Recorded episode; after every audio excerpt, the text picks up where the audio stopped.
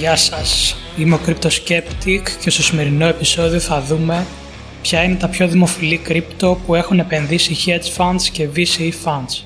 Σε αυτό το σημείο να πω ότι δεν είμαι σύμβουλος επενδύσεων και ό,τι θα πω στο συγκεκριμένο επεισόδιο είναι καθαρά για εκπαιδευτικούς λόγους. Η συγκεκριμένη λίστα είναι μετά από δική μου έρευνα που έκανα στο messari.io όταν πήρα όλα τα hedge fund και VC fund που ασχολούνται κυρίως με τα κρυπτονομίσματα και τα έβαλα σε ένα μεγάλο Excel αρχείο.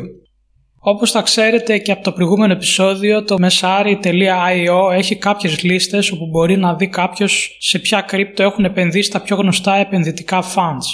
Στη free έκδοση υπάρχουν 10 τέτοιες λίστες, αλλά στην pro έκδοση έχει συνολικά 44 λίστες με τις επενδύσεις του κάθε fund.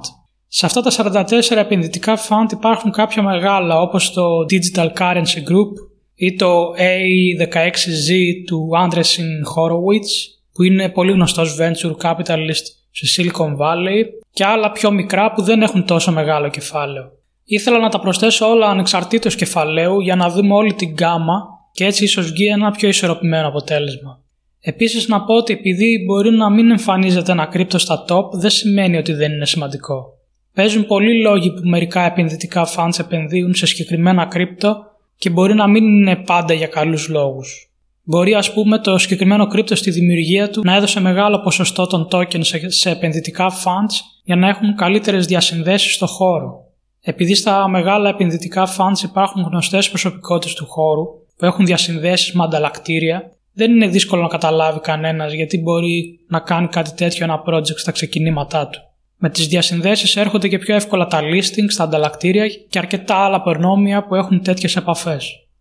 Θα αναφέρω τα top 22 κρύπτο με τους περισσότερους επενδυτές για λόγους συντομίας, γιατί η συνολική λίστα περιέχει 222 κρύπτο και όπως καταλαβαίνετε δεν θα μπορούσα να αναφερθώ σε όλα.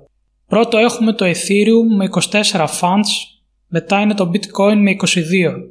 Μετά έχουμε Polkadot με 17, Compound 11, ZeroX 10, Filecoin, Keep Network, Maker και The Graph με 9 funds, Avalanche, Near Protocol, Nervos Protocol, Orchid, Terra, Uniswap, Zcash με 8 και τέλος έχουμε Aave, Algorand, Basic Attention Token, Cosmos, Dodo και Synthetics με 7 funds. Το πρώτο που κάνει εντύπωση είναι ότι το Ethereum ξεπερνάει το Bitcoin σε αριθμό επενδυτικών fund που έχουν επενδύσει πάνω του. Αν και δεν είναι και πολύ παράξενο γιατί λόγω και του μεγέθους του οικοσυστήματος του Ethereum, τα funds επενδύουν περισσότερο στην πιθανότητα ότι μπορεί να περάσει σε απόδοση το bitcoin στο μέλλον. Αν βγει κάποιο DApp που θα έχει μαζική χρήση και είναι χτισμένο στο Ethereum, αυτομάτως το Ethereum θα αποκτήσει πολύ μεγάλη αξία. Επίσης, μην ξεχνάμε ότι τα funds μπήκαν αργά στο παιχνίδι και δεν ήταν μέσα στο χώρο όταν η τιμή του bitcoin ήταν στα 10 δολάρια. Οπότε είναι λογικό να επενδύουν πιο πολλά στο Ethereum, γιατί για αυτούς που μπήκαν πιο μετά στο παιχνίδι, το Ethereum μπορεί να φέρει μεγαλύτερα κέρδη σε βάθος χρόνου.